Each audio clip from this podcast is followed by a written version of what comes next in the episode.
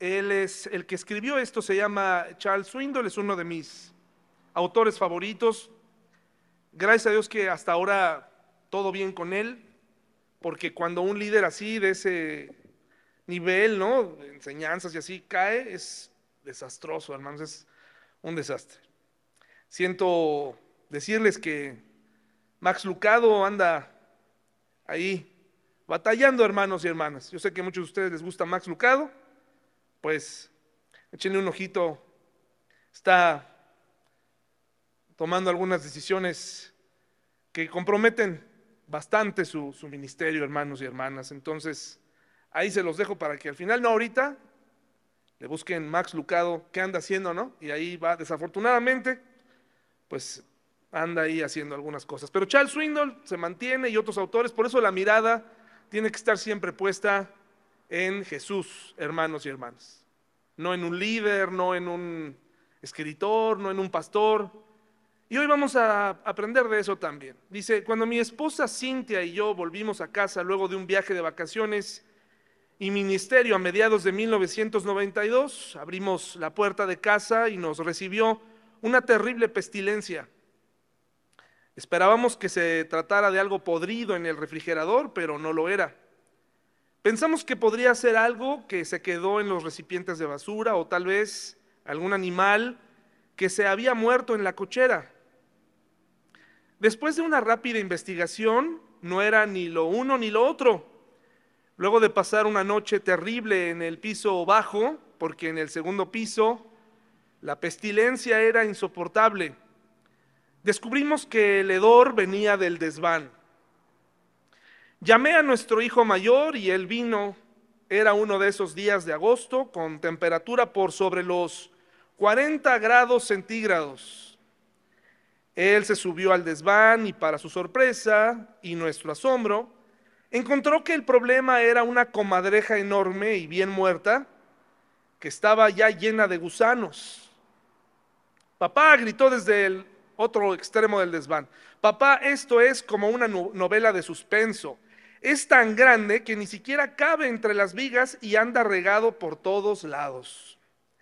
Así que busqué una caja y una bolsa de plástico para ponerla encima. Mi hijo puso los restos del animal dentro de la caja.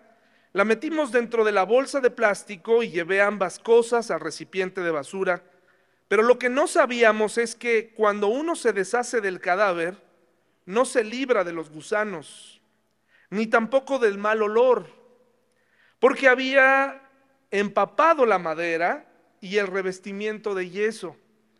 Se me había dicho que cuando hay mal olor dentro del refrigerador, uno tiene que limpiarlo con bicarbonato de soda. Compré seis cajas bien grandes del producto y mi hijo volvió a subir al desván. Cuando bajó dijo, esto es todo de mi parte, papá, lo que falta es asunto tuyo. Pues bien, las seis cajas de bicarbonato lo único que hicieron fue convertirse en pestilencia blanca, pero no hizo nada para reducir el hedor, simplemente cambió el color de la sustancia.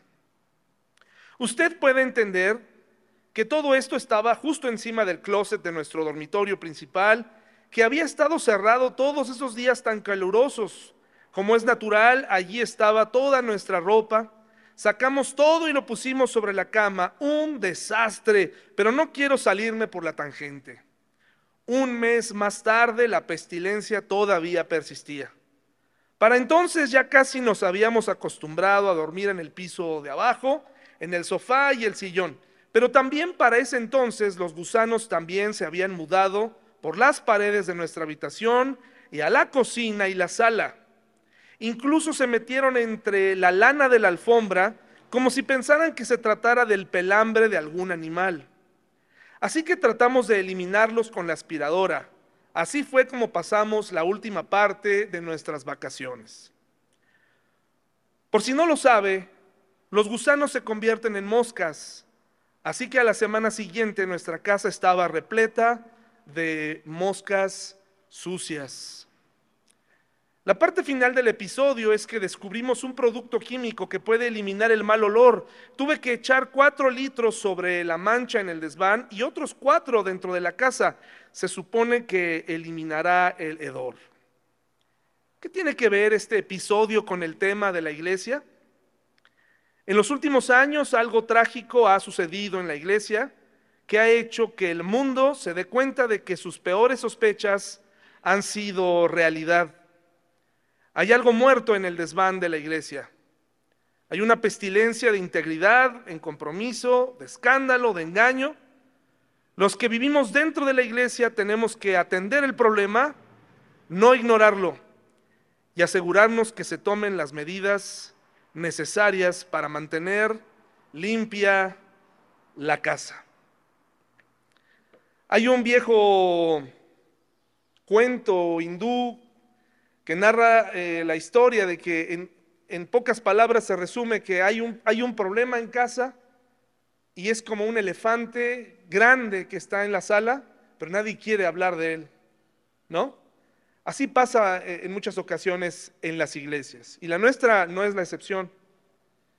Las cartas a las iglesias escritas por Pablo tienen sus propios problemas. Cada iglesia tenía sus propios problemas y ese problema residía en, una, en, un, en un grupo muy importante de la iglesia que es la gente. La gente que es la materia principal, el, el elemento principal para que una exista para que una iglesia exista y funcione, eh, pues el problema es, está en nosotros, en la gente, en las personas.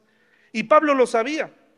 Y Pablo tomó mucho tiempo escribiéndoles a los efesios, porque vivían en Éfeso, eh, a los gálatas, porque vivían en Galacia, a los tesalonicenses, porque vivían en Tesalónica. Y les escribe a cada uno sus propios problemas e incluso en Apocalipsis, en los primeros capítulos, Juan le dedica un mensaje contundente a las iglesias, sabiendo que la iglesia tiene un papel muy importante. Incluso algunos teólogos piensan que esos primeros tres capítulos de Apocalipsis, que hay mensajes para las iglesias, se dividen en etapas. Y que hay algunas que ejemplifican la iglesia primitiva, luego la, iglesia, digamos, de en medio, por llamarlo así, y por último la Odisea, la iglesia fría, la iglesia tibia, la iglesia que tenía que ponerse y usar sus propios productos que fabricaban en la zona, la iglesia a la que Dios le llama la iglesia tibia, la iglesia que no servía para nada, la iglesia que no se definía, que había sido y que estaba a punto de ser vomitada, de la boca de Dios porque eran gente que no se definía. Entonces cada iglesia tiene sus problemas y nosotros también tenemos los nuestros hermanos y hermanas. Como iglesia tenemos nuestros propios problemas. Usted puede hacer una lista de nuestros problemas. Colaboración, eh, falta de buenos estudios, mejor liderazgo, todo lo que usted quiera está bien.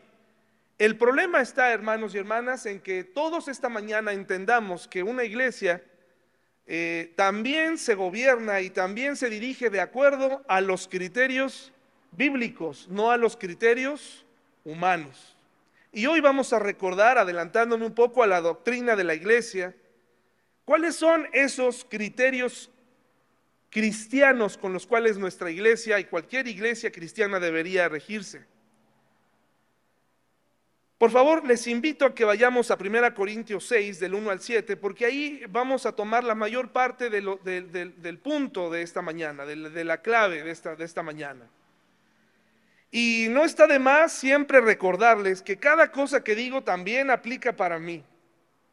Me he dado cuenta a lo largo de 12 años que no importa cuántas veces lo diga, eh, siempre al final es, es que nos lo dijo. No, sí, pero también es para mí. Yo soy parte de la iglesia y soy responsable de la iglesia. Primera Corintios 6, del 1 al 7. Y vamos a, a ver el día de hoy, hermanos y hermanas, que esta iglesia en Corinto era una iglesia que ya les he descrito en otros lados, en otras ocasiones, era una iglesia eh, ubicada en un puerto y la vida en un puerto era otro mundo. Entonces esta iglesia era un desastre, hermanos y hermanas. La gente no se llevaba bien. Tenían algo en común, pero que era Jesús, que era el Evangelio, pero algo sucedía que casi todos los sectores tenían problemas. Yo creo que Pablo no menciona a los niños porque él sabía que los niños, pues eh, hasta cierto punto eran inocentes y probablemente repetían las eh, actitudes de sus padres, pero en realidad tenían muchos problemas entre mujeres, hombres y mujeres, problemas de inmoralidad, problemas en el liderazgo, una serie de cosas tremendas. Dice 1 Corintios 6 del 1 al 7, me interesa que todos estemos ahí, que todos leamos lo mismo y que si alguno no tiene, no le queda claro algo, antes de crear una propia interpretación, nos haga favor de darme la oportunidad de explicarle qué se quiso decir. ¿De acuerdo? Ya le pedimos a Dios que bendiga, pero aún así, eh, pues no está de más. Dice, cuando uno de ustedes tiene un conflicto con otro creyente, ¿cómo se atreve a presentar y a pedirle una demanda? ¿Cómo se atreve a presentar una demanda y a pedirle a un tribunal secular que decida sobre el asunto en lugar de llevarlo ante otros creyentes? Fíjense la autoridad que le está dando al grupo de creyentes para determinar un asunto legal, un problema entre una iglesia. Y dice, ¿no se dan cuenta de que alguno que, algún día nosotros los creyentes juzgaremos al mundo y, dado que ustedes van a juzgar al mundo, ¿no son capaces de resolver esas pequeñas cuestiones entre ustedes?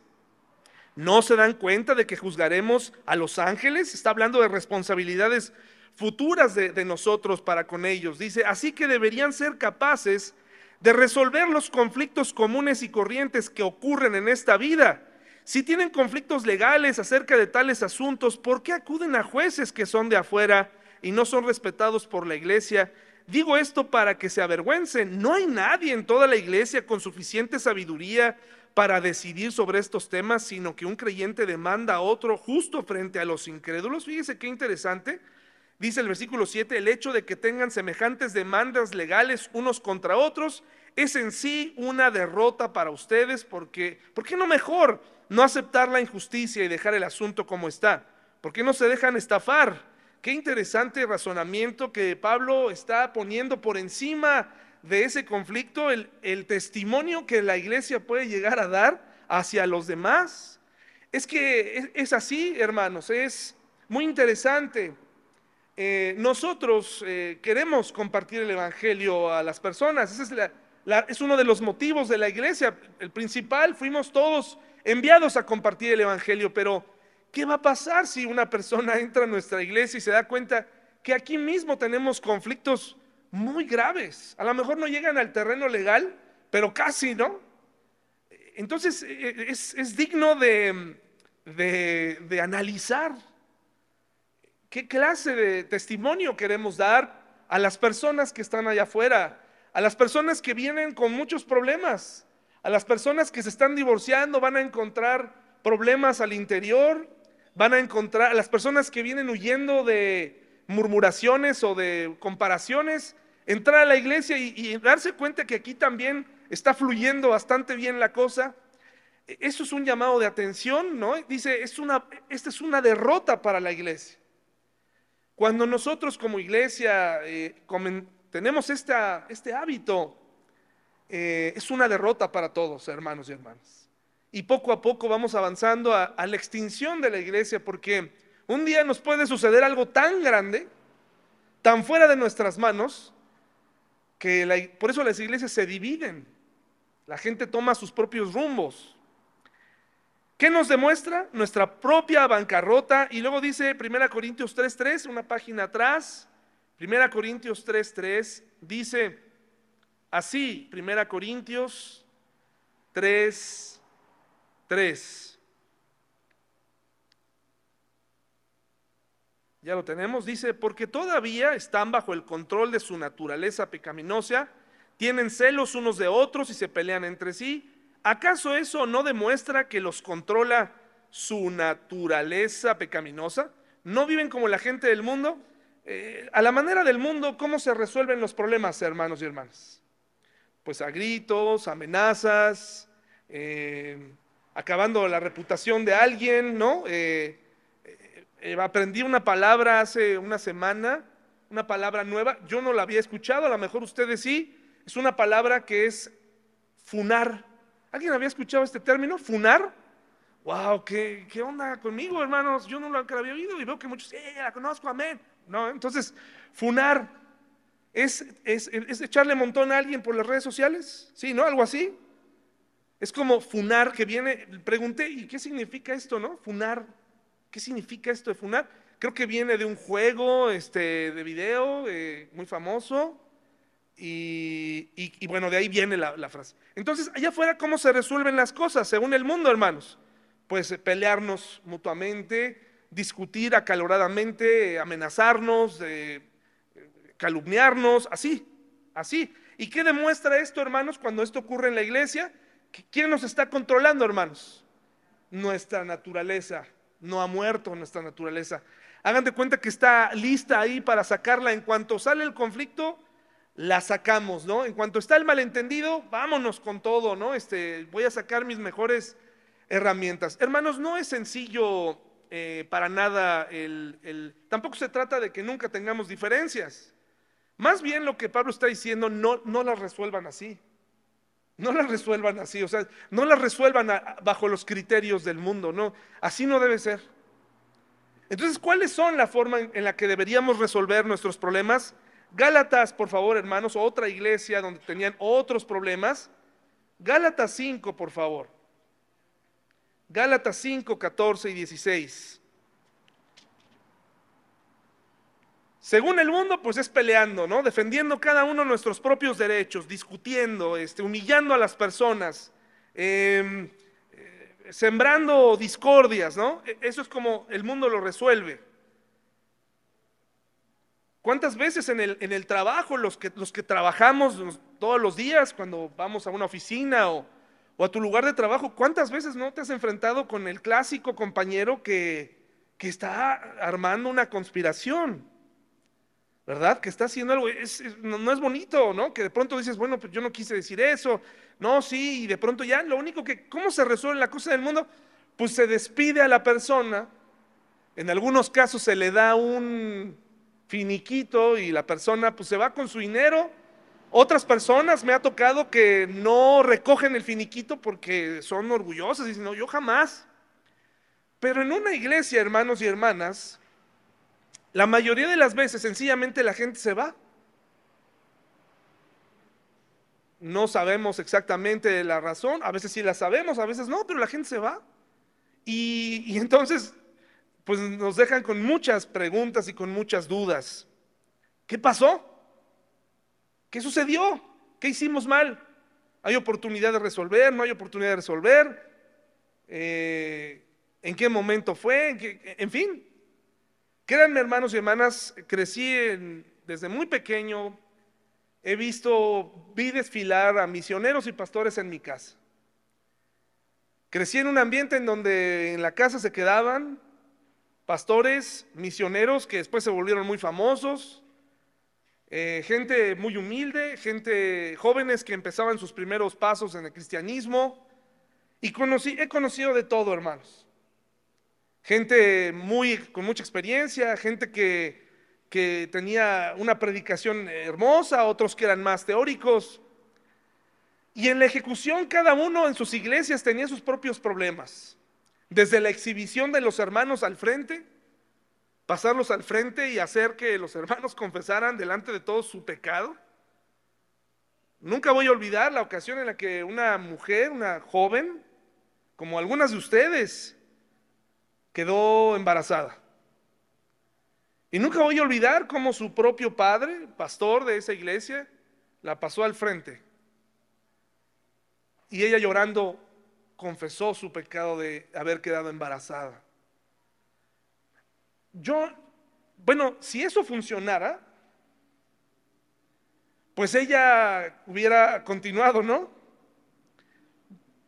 Yo nunca vi que eso funcionara, hermanos y hermanas. No es, yo no lo veo en la Biblia, no es así. Digamos, si hay un momento en la disciplina en donde sí, pues se tiene que decir a la iglesia lo que pasó, pero creo que se saltaron varias fuentes, varias paradas antes de exhibir a alguien.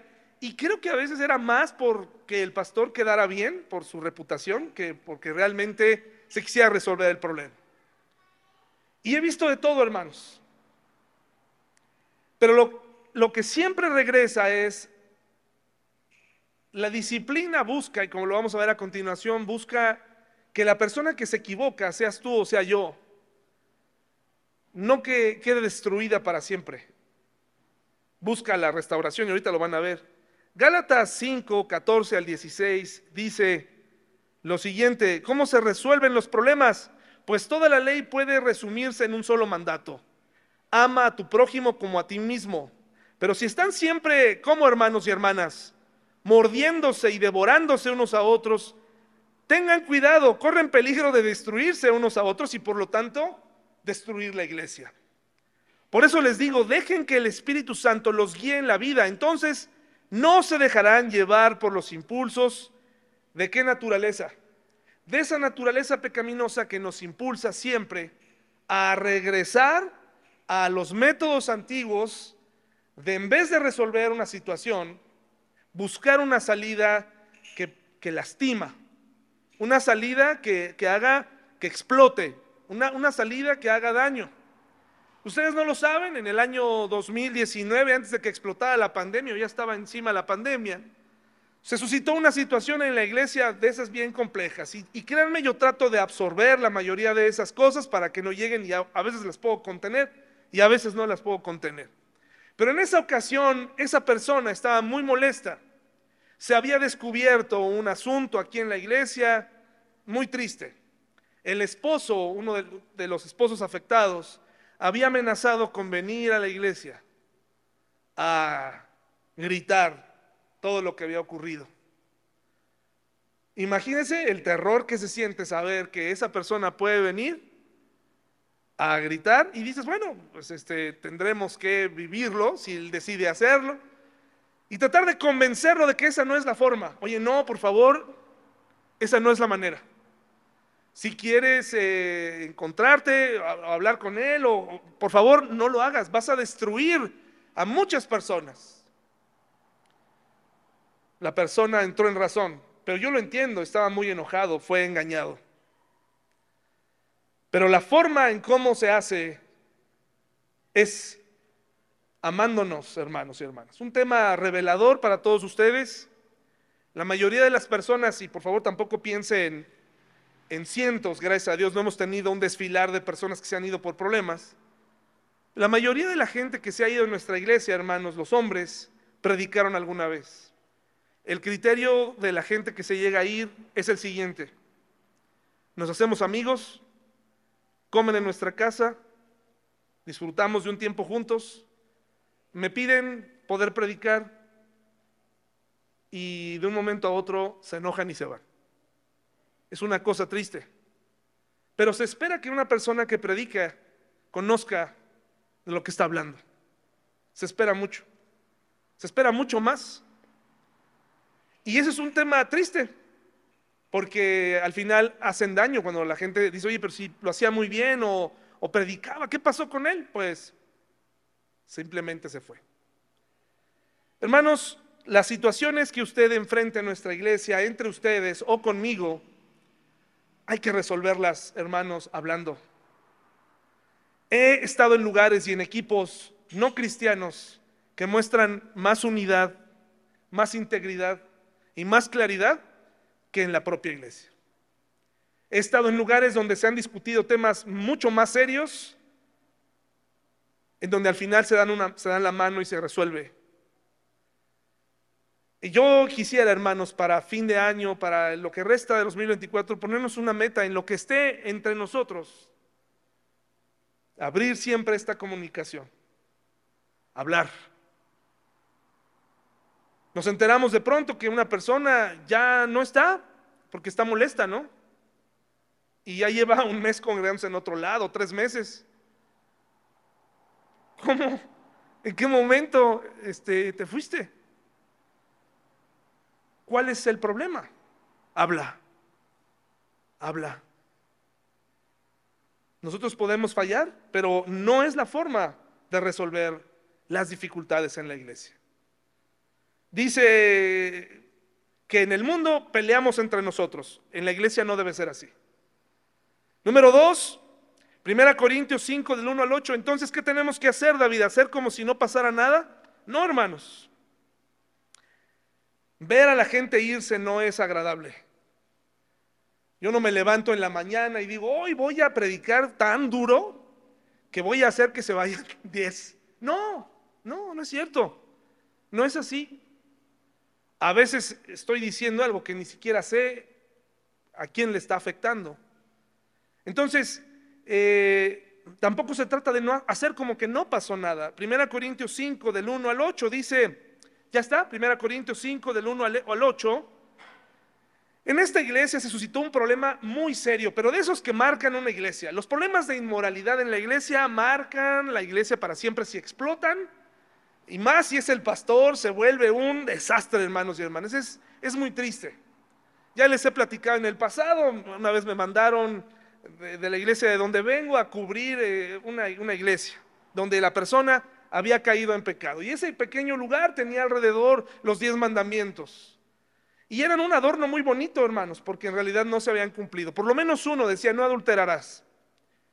No hizo caso, obviamente, de ese mandamiento. La gente se desalentó, se, se desanimaron, se despedazó la iglesia. Era una iglesia que había quedado, creo que iban unos 20, ya estaban como tres o cuatro de, malas. Incluso yo llegué y ya me, ya me veían con sospecha, ¿no? Este cuándo se va a ir.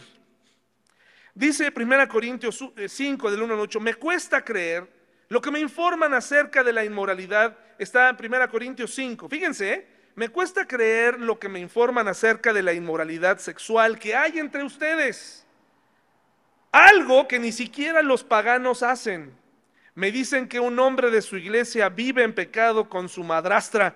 Wow, es como, como una novela de terror, ¿no? Y Pablo lo, Pablo lo, lo aborda en una carta que iba a ser leída por todos y que incluso el, acusado iba a estar ahí. ¿eh? Lo más seguro es que el acusado andaba ahí como si nada, hermanos. Ustedes, dice, están muy orgullosos de sí mismo, en, en, cambio deberían estar llorando de dolor y vergüenza y echar a ese hombre de la congregación. ¡Qué fuerte! Qué fuerte, pero así se los escribe. Aunque no estoy con ustedes en persona, sí lo estoy en el Espíritu. Y como si estuviera ahí, yo emití mi juicio sobre ese hombre. En el nombre del Señor Jesús, ustedes deben convocar, ¿qué cosa, hermanos? A una reunión de la iglesia, yo estaré presente en espíritu, igual que el poder de nuestro Señor Jesús. Entonces, deben expulsar a ese hombre y entregárselo a Satanás para que su naturaleza pecaminosa sea destruida y él mismo sea salvo el día que el Señor vuelva. A ver, vamos a explicar aquí lo de entregárselo a Satanás y no significa que iban a invocar a Satanás afuera y que iban a o que Satanás estaba esperando a la puerta. Lo que estaba diciendo aquí es prácticamente la persona que se va por ese rumbo está tomando ese tipo de decisiones, estoy hablando de este caso en específico, de esta porción, no estoy haciendo alusión a nadie, esto es una porción de aquí, de este hombre inmoral. Fue arrojado, eh, déjenlo para que allá Satanás lo siga entreteniendo. Si él se entretiene con los deleites que Satanás le ofrece, que se vaya. A eso, a se refiere, ¿de acuerdo, hermanos? No se está refiriendo a, una invocación. O sea, sencillamente Pablo se molesta mucho y dice, es que esto no puede ser que lo hayan manejado así como si no pasara nada. Como si nada pasara, como si todo estuviera bien. No está bien, hermanos. No está bien. No está bien que una persona se vaya sin avisar y no está bien que la gente se vaya tampoco de nuestra iglesia. Algo estamos haciendo mal. Tenemos que hacer algo, hermanos. Y si descubrimos que alguien está viviendo así, hay un proceso. Y, eso no me, no me exime a mí de ese proceso. Una de las cosas que yo le quiero poner en su mente hoy y recordarles, yo también puedo rendirle cuentas. Yo debo rendirle cuentas a usted. Usted me puede preguntar a mí, ¿qué estás haciendo? ¿En, qué aprovechas tu tiempo?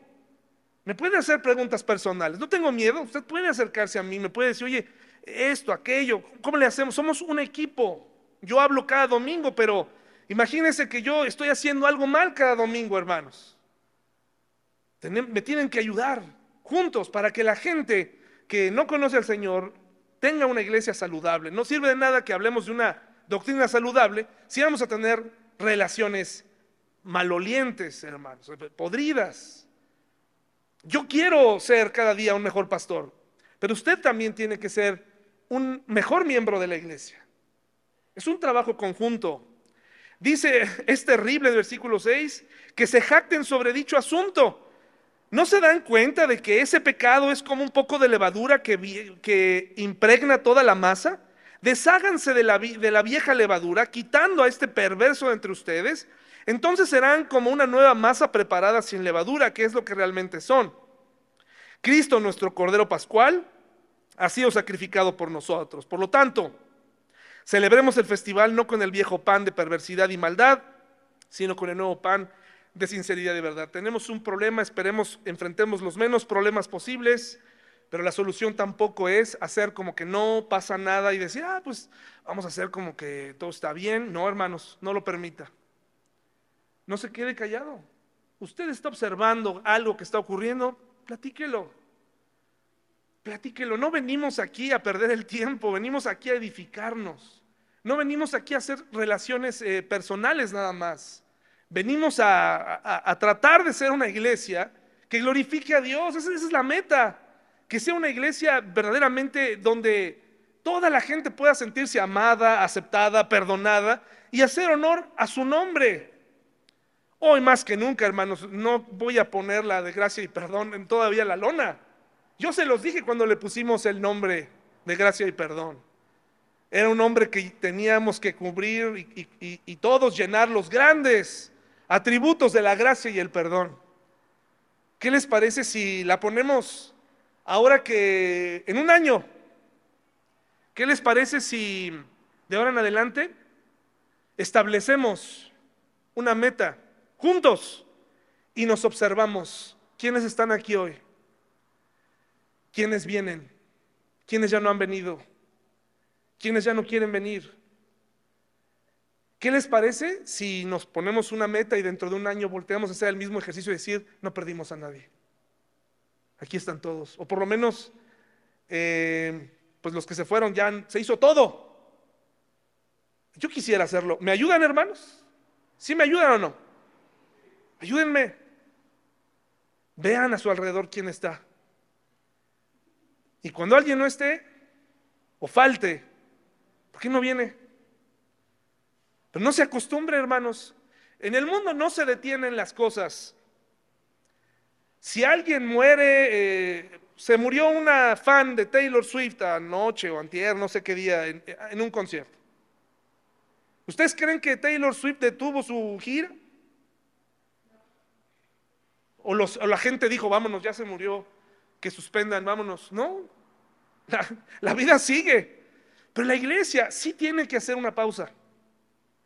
Sí tiene, no podemos hacer como que, ah, bueno, a, lo que sigue, vamos, vamos, vamos a hacer una pausa, vamos a analizar, vamos a replantearnos, vamos a reagruparnos y sigamos adelante, hermanos. Y nuevamente, todo mundo es bienvenido se haya ido como se haya ido. Miren lo que dice 1 Corintios 5, del 9 al 13. ¿Cómo sí debemos hacerlos? ¿Cómo sí debemos hacer las cosas? 1 Corintios 5, del 9 al 13. Fíjense lo que dice. Cuando les escribí anteriormente, les dije que no se relacionaran con personas que se entregaran al pecado sexual. Pero no me refería a los incrédulos que se entregan al pecado sexual o son avaros o estafadores o rinden culto a ídolos. Uno tendría que salir de este mundo para evitar a esa gente como está. Ahí, por favor, me encantaría que algunos de ustedes sí, sí marcaran esto, hermanos, por favor. Porque ustedes quieren que el mundo viva como si conociera a Jesús y allá afuera no conocen a Jesús. ¿De acuerdo, hermanos? Aquí la exhortación es para la gente que se dice cristiana y está viviendo así. Los que están allá afuera necesitan que la iglesia vayamos y les hagamos ver a través de la Biblia que su forma de vivir es incorrecta. ¿De acuerdo, hermanos? O sea, no puedes salir y pretender que tus compañeros de trabajo, tus propios familiares, tengan una vida. Fíjate lo que está diciendo aquí, fíjate lo que dice. Lo que quise decir es que no se relacionen con ninguno que afirma ser creyente y aún así se entrega al pecado sexual o es avaro o rinde culto a ídolos o insulta o es borracho o estafador. Está claramente aquí, dice, si un hermano de nosotros está viviendo así, ya pasó por el proceso de hablar con él y sigue, insiste en vivir así, entonces, ¿qué nos dice él? ¿Qué nos recomienda? No nos juntemos con él. ¿Por qué? Porque lo que está haciendo no, es digno.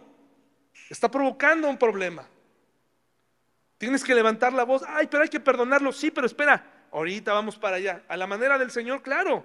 Sí se tiene que hacer. Mira lo que dice 2 Corintios 2. 2 Corintios 2, por favor. Entonces, a la manera del mundo, las cosas se resuelven peleando, discutiendo, incluso a veces, pues, este, hasta guardando silencio, ¿no? Pero aquí podemos hablar porque somos hermanos, porque nos conocemos, porque nuestros hijos viven, eh, vienen aquí, porque nos queremos, porque hemos comido, porque hemos llorado juntos, porque hemos construido juntos algo, porque tú aportas, porque eh, por mil razones se pueden resolver nuestras diferencias. Segunda Corintios 2, del 5 al 8, hermanos. ¿Ya lo tenemos? Mire, ¿eh? Segunda Corintios 2 del 5 al 8 es la segunda parte a la misma iglesia. Dice, no exagero cuando digo que el hombre que causó todos los problemas los lastimó más a, todos ustedes que a mí. La mayoría de ustedes se le opusieron y eso ya fue suficiente castigo. ¿Cuándo dice que? ¿La mayoría de qué? La mayoría lo, lo, nomás lo perdonó. La mayoría lo arropó estando mal. Está hablando del mismo, está hablando del mismo agresor del mismo pecador que se le llamó perverso en Primera Corintios. Ahora Pablo está hablando y le dice, la mayoría de ustedes se ve que hicieron caso de lo que Pablo les dijo, cerraron filas y ¿qué hicieron? Se le opusieron.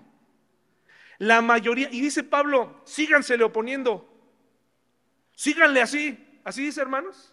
No, fíjense lo que ahora dice, y eso ya fue suficiente castigo. No obstante, ahora es tiempo de qué? De perdonarlo y consolarlo. De otro modo podría ser vencido por el desaliento. Así que ahora les ruego que reafirmen su amor por él.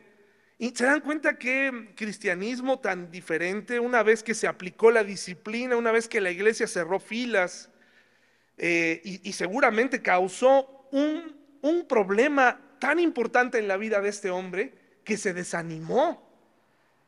¿Por qué, hermanos? Miren,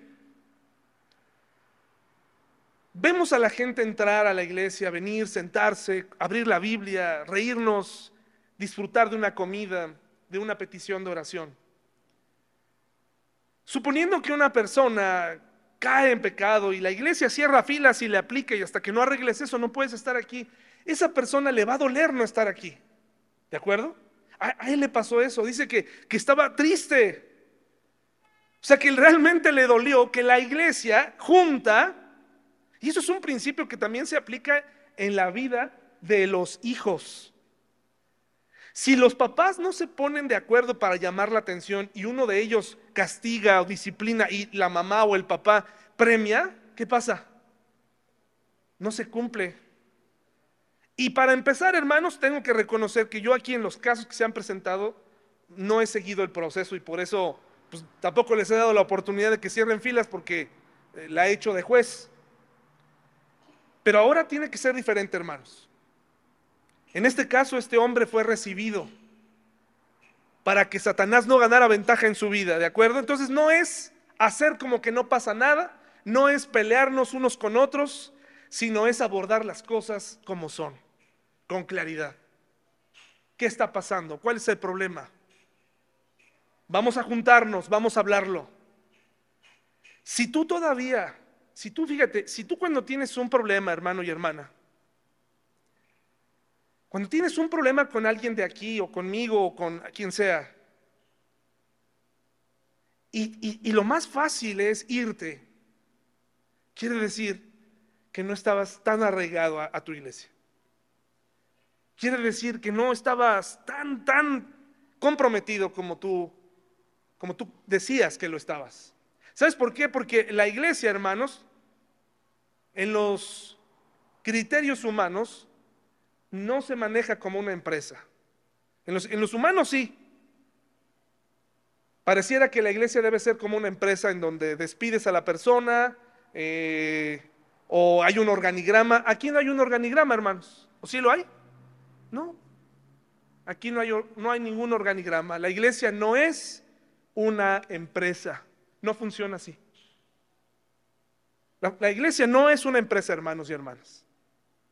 Puede ser que saquemos grandes principios de las empresas, pero la iglesia no es una empresa. La iglesia es un organismo vivo. La gente de la iglesia no son recursos ni es nada más dinero. No es eso, es mucho más. La iglesia, hermanos y hermanas, es un organismo que siente cuando alguien se va, que duele, que, realmente afecta a las personas que se involucran. Si usted piensa, hermano y hermana, que yo no pienso en la gente que se ha ido a lo largo de los años, no me conoce. Y no estoy aquí para convencerle que me duele. Pero siempre que pasa, tardo bastante en recuperarme. El otro día me contaban una anécdota de un hombre, de un pastor que cayó en, o se deprimía y, mandaba un mensaje y decía, hoy no quiero predicar porque estoy deprimido. Yo, yo no haría algo así. Aún triste, voy a venir. Pero hermanos y hermanas, no es sencillo ver que la gente no se involucre. Al saber que la, el, el acceso a nuestra iglesia y a todo lo que tenemos es tan fácil como entrar de la calle a nosotros, así, así de sencillo. Es tan fácil hablar, es tan fácil acercarse, es tan fácil venir, es tan fácil, dijeras, no, pues que somos mil, es tan fácil comunicarse y a la vez lo evitamos tanto. Hermanos, cuando alguien se va de la iglesia y tenía responsabilidades, y las deja de hacer de la noche a la mañana, hermanos y hermanas, no lo haría eso en un trabajo, porque necesita la carta de recomendación. Cuando tú necesitas irte de, una, de un trabajo, aunque estés mal, ¿qué haces? ¿Qué nos han enseñado algunos nuestros papás? Despídete. Despídete. A menos a mí me enseñaron cuando me voy de un lugar, o dejo de hacer algo, tengo que decir, da las gracias. Dale las gracias, ¿sí o no? Entonces, ¿por qué aquí no, hermanos? ¿Por qué aquí la gente deja de hacer lo que tenía que hacer? ¿Por qué aquí nos votan las cosas, hermanos? ¿Por qué aquí la persona que se compromete a hacer algo simplemente ya no lo quiso hacer? ¿Por qué? Porque piensan que la iglesia es una empresa y que, y como es, es una empresa de baja categoría, y que no hay que darle cuentas a nadie, pero muy equivocados, hermanos. Porque cuando tú dejas botadas tus responsabilidades, cuando dejas de hacer lo que te comprometiste a hacer, y no estoy hablando de dinero, de pequeñas cosas, ¿eh? Cuando tú dejas de hacer lo que tenías que hacer, estoy hablando de todo, ¿eh? Si tú te comprometiste a venir los, los eh, eh, domingos, a abrir la ventana del baño para que se ventile, pero de pronto te das cuenta que algo no te pareció, y, no, y dejaste de venir sin mayor aviso, habla muy mal de ti. Porque aunque, fíjate qué interesante, o sea, no nos peleamos, no se exhibió a la persona, pero la persona deja de hacer lo que tenía que hacer. ¿A quién le informó? A nadie. Así vemos la iglesia, hermanos, hoy en día. Así lo vemos. Me molesto, me voy dejo de hacerlo. Pero te voy a dar una sorpresa el día de hoy, 1 Corintios 1 del 10 al 17, hermanos. Si tú estás, eh, eres responsable de algo, sea lo que sea, pequeño o grande, 1 Corintios 1, 10 al 17, y en ese inter te das cuenta que, como lo hemos dicho, la iglesia no es para ti, esta iglesia no es para ti, porque pues eh, yo te lastimé o, alguien te lastimó o lo que sea. Está bien, Está bien, puedes cambiarte de iglesia, puedes buscar otra iglesia. Pero lo que está mal, hermanos y hermanas, es dejar de hacer lo que tenías que hacer pensando que te estás vengando de mí. Hermanos, la mayoría de las personas, la gran mayoría de las personas que se retiraron, que tenían responsabilidades, ninguna regresó a entregar las llaves personalmente. Ninguna de ellas regresó a decir, gracias, estoy en desacuerdo contigo por esto, pero ¿sabes qué? Aquí está. Aquí está. Te las entrego. No estoy de acuerdo, pero mira, estas son. Ya no lo voy a hacer. Oye, este, ni por mensaje, ni por teléfono, ni por ningún, ninguna vía.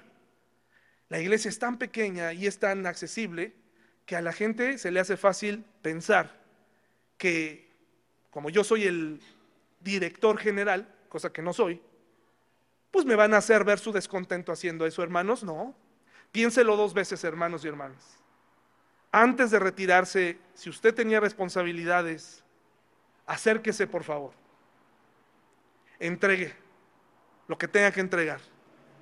Hable lo que tenga que hablar. Cierre el círculo, cierre el ciclo. Ciérrelo, por favor. Dice 1 Corintios 1 del 10 al 17, hermanos y hermanas, dice así. Amados hermanos, les ruego por la autoridad de quién, hermanos? De nuestro Señor Jesucristo, que vivan en armonía los unos con los otros, que no haya divisiones en la iglesia. Por el contrario, sean todos de un mismo parecer, unidos en pensamiento y propósito.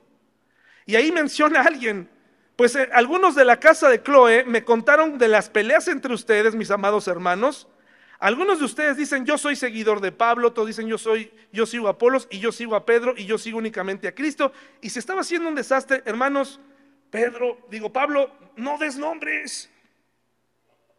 Manténlo en anonimato. No pongas aquí. La Biblia y Pablo daban nombres y no tenía problema. Y esta carta no era secreta, ¿eh? No era una carta que llegaba así como, a ver, vamos a leerla así en corto no, hermano, se leía en público. Precisamente para que Chloe, los de la casa de Chloe, ya le bajaran. A ver, Chloe, ya estuvo. Pero los mexicanos tenemos una idea, hermanos, que, que, en el afán de querer este, cuidar, no digas. Hermanos, es un martirio. En este momento está cruzando por mi cabeza así, pum, pum, pum, pum, pum. Chin, pero hoy, a ver, este hermano, ya dije esto, y al rato esto, y ya, ya estoy ofendiendo a este. Y Hermanos, por favor, vamos a despertar, vamos a seguir adelante, vamos a, alabar a nuestro Dios, vamos a llevar esta iglesia a ser conocida en la colonia y, y en otros lugares como una iglesia amorosa. Vamos a dejar eso, hermanos, por favor. Vamos a empezar a, llevarnos armoniosamente. Tenemos un maravilloso lugar que si usted me pregunta cómo fue, no tengo idea, hermanos. Yo no podré decirte a ti, no, es que fue el, logro. No, hombre, hermanos, esto fue de, gracia de Dios. Hace 10 años estábamos en, en, un lugar que no era exactamente el mejor lugar para estar. Pasamos por la Canaco, luego estábamos en un lugar y ahora estamos en este sitio. Hermanos, valore lo que tiene, por favor. Valore lo que Dios nos ha dado. Realmente afuera hay muchos problemas. Hay muchas situaciones. Realmente afuera sí hay mucha persecución eh, eh, y abuso pastoral. Estamos tratando, hermanos, estoy tratando todos los días de poder eh, compartir la palabra de Dios mejor para ustedes. Y hay momentos donde dice uno, caray, este, cada cosa. Ahora, por favor, somos una iglesia pequeña y hablo de lo que nos pasa. No podemos evitarlo. No voy a ponerme a hablar de, cosas ficticias y casos ficticios cuando nos pasa esto, hermanos. Primera Corintios 4 del 1 al 2, fíjese lo que dice, hermanos y hermanas. Dice Primera Corintios 4 del 1 al 2.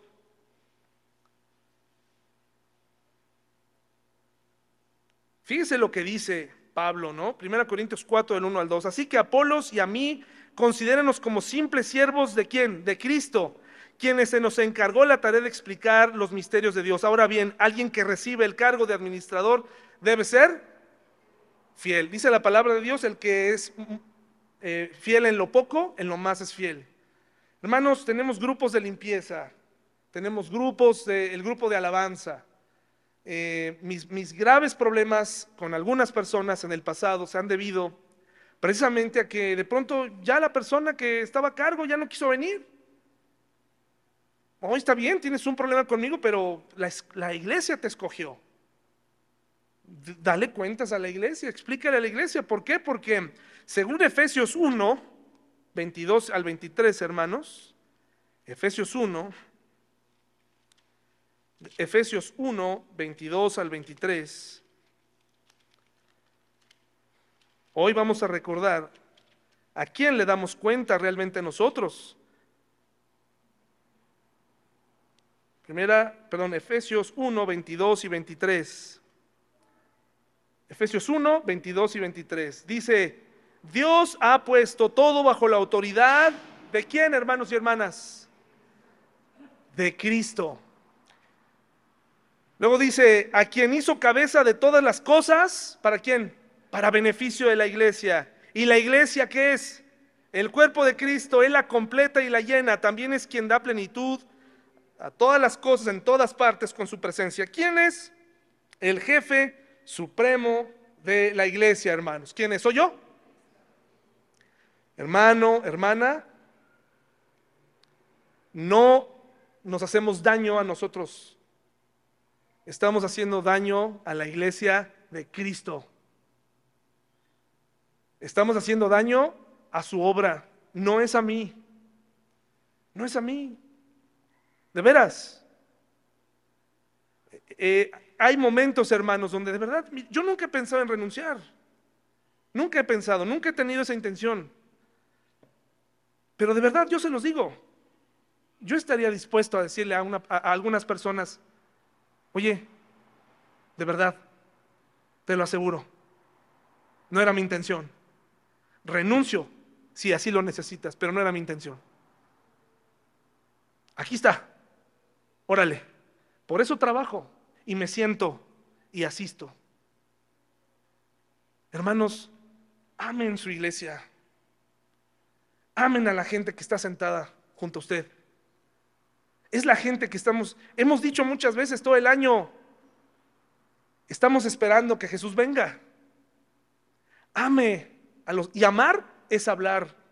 Amar es comunicarte. Amar es exhortar con amor. Amar es, oye, no, espérame David, como que, como que veo que estás haciendo esto, acércate. Y ya que reaccione mal, entonces ahora sí, pues me aplicas el protocolo, ¿no?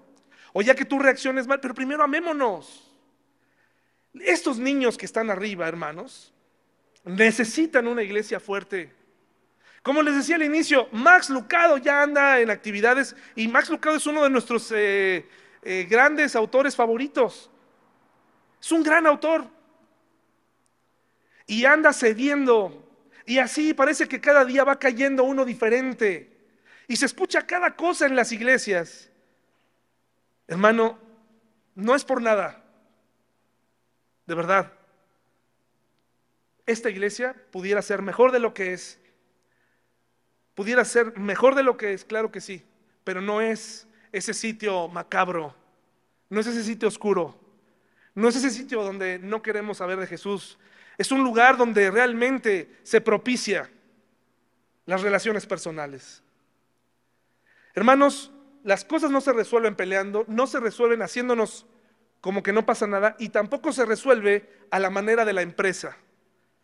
Jesús es la cabeza, Jesús es mi jefe, Jesús es tu jefe. Y las responsabilidades que tú adquieras, por favor, si no me quieres entregar a mí las cosas o no quieres, entrégasela a algún hermano que ames, pero hazlo bien. Hablemos con claridad, hermanos. Que el diablo no gane ventaja. Y una cosa más que aprendemos hoy. Ese hombre que se equivocó y se equivocó en grande, fue perdonado por la iglesia. Y se reincorporó como si nada. Y ese ejemplo lo podemos seguir aquí sin ningún problema con cualquier persona, hermanos con cualquier persona. Cualquier persona. ¿De acuerdo? Hermanos, vamos a orar. Acompáñenme, pónganse de pie conmigo, por favor. Vamos a orar para pedirle a Dios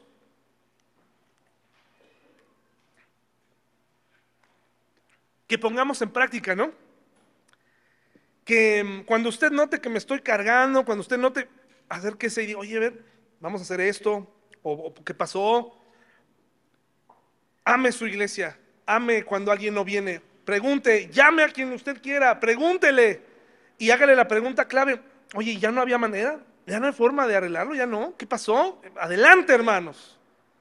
La verdad no se va a poder esconder. Pero no vamos a, no vamos a permitir que, haya un, sentimiento de, es que están pasando cosas. No es cierto, hermanos, no es cierto. Son, son situaciones que pasan en todas las iglesias, que son dolorosísimas, pero que hay formas de resolverlas.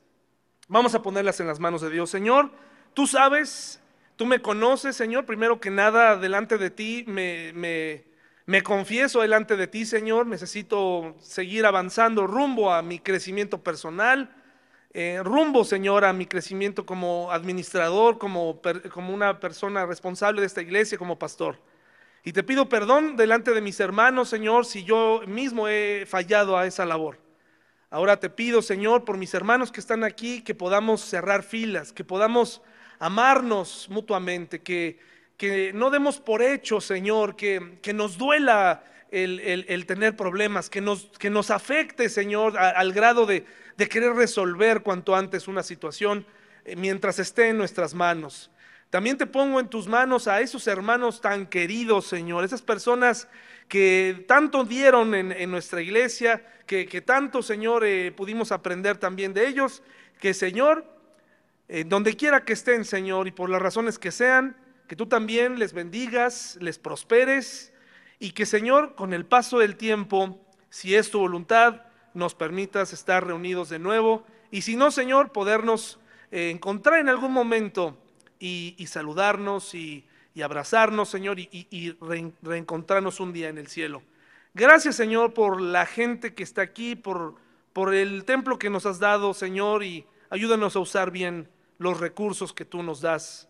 Gracias por la gente que, que está involucrada en la iglesia y que y que se ensucia las manos, Señor, y que está todos los días apoyándonos, Señor, en, oración y, con sus recursos y con sus ideas o con su administración. En el nombre de Jesús, amén.